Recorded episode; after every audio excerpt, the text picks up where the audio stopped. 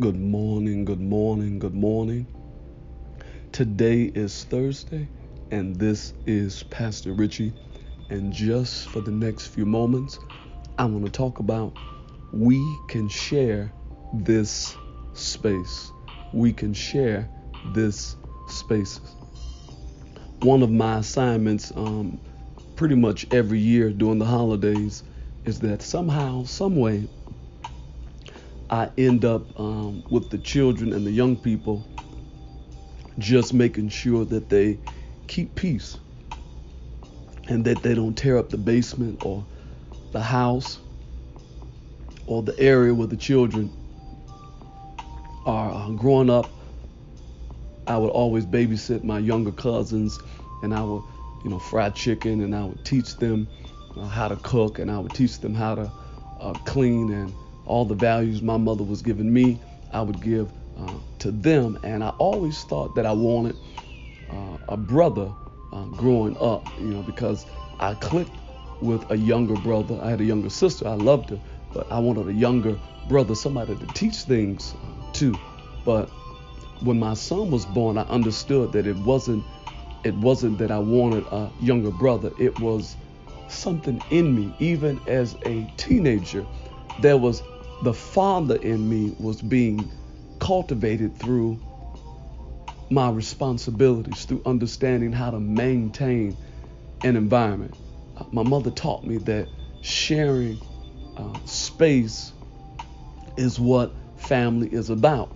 Um, you can have your own things, but understand that you're still sharing the space with somebody else. So we're at the house on the holiday and uh, the young people are in their space and they are unsupervised. So, of course, I'm not going to allow them to stay unsupervised. So, I go up in the area and for three and a half hours, I stay in the area the whole time. I don't get to engage with the adults on the holiday, but it's so many wonderful things that you get to talk to young people about and engage them. So, there are two brothers and uh, they have rules, very good rules, but these rules don't apply because this is a group setting day.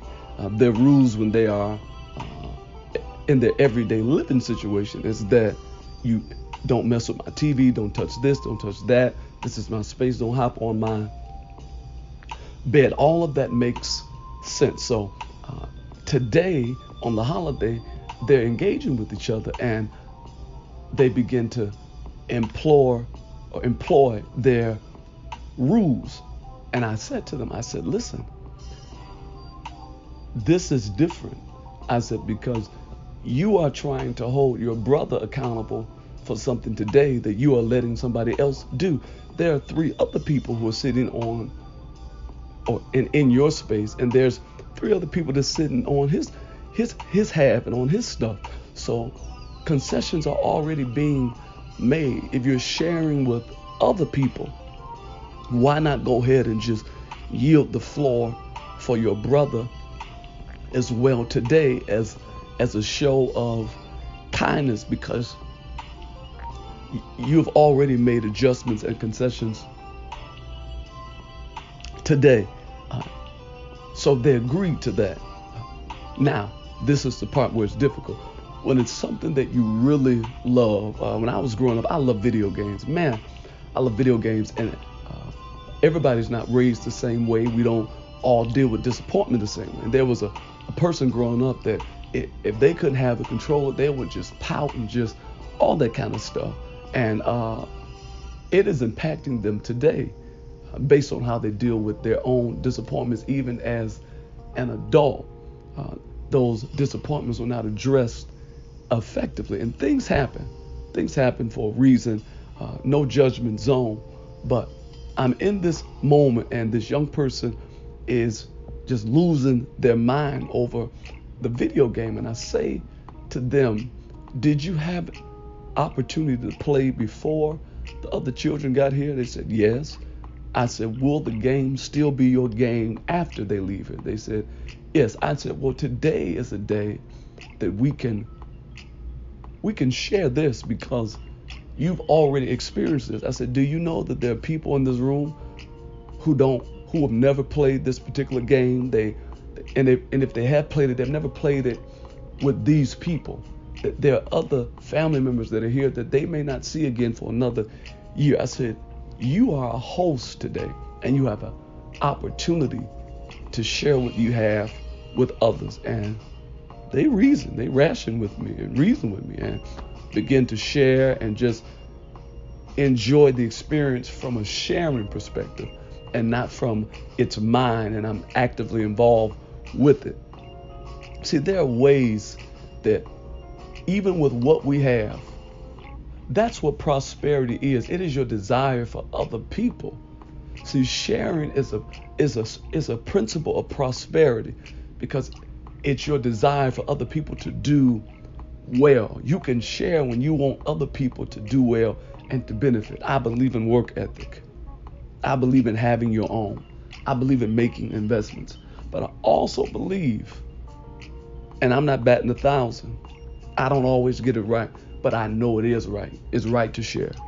Is even when I don't want to share, even when it kills me to share, I know that it's wrong for me to have an attitude about sharing. We we can both share this.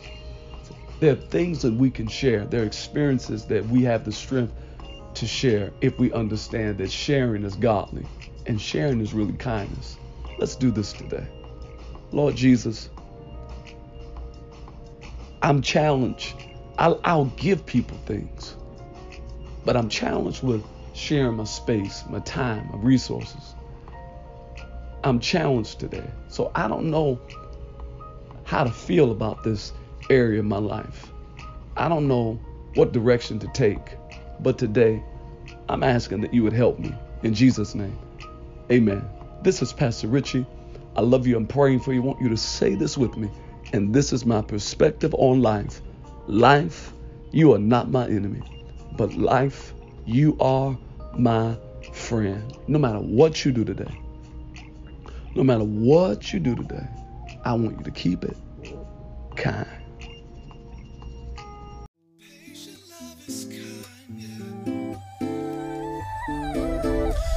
despite the evil ways, the things that people say. No matter, I'm still encouraged that this is the kindness.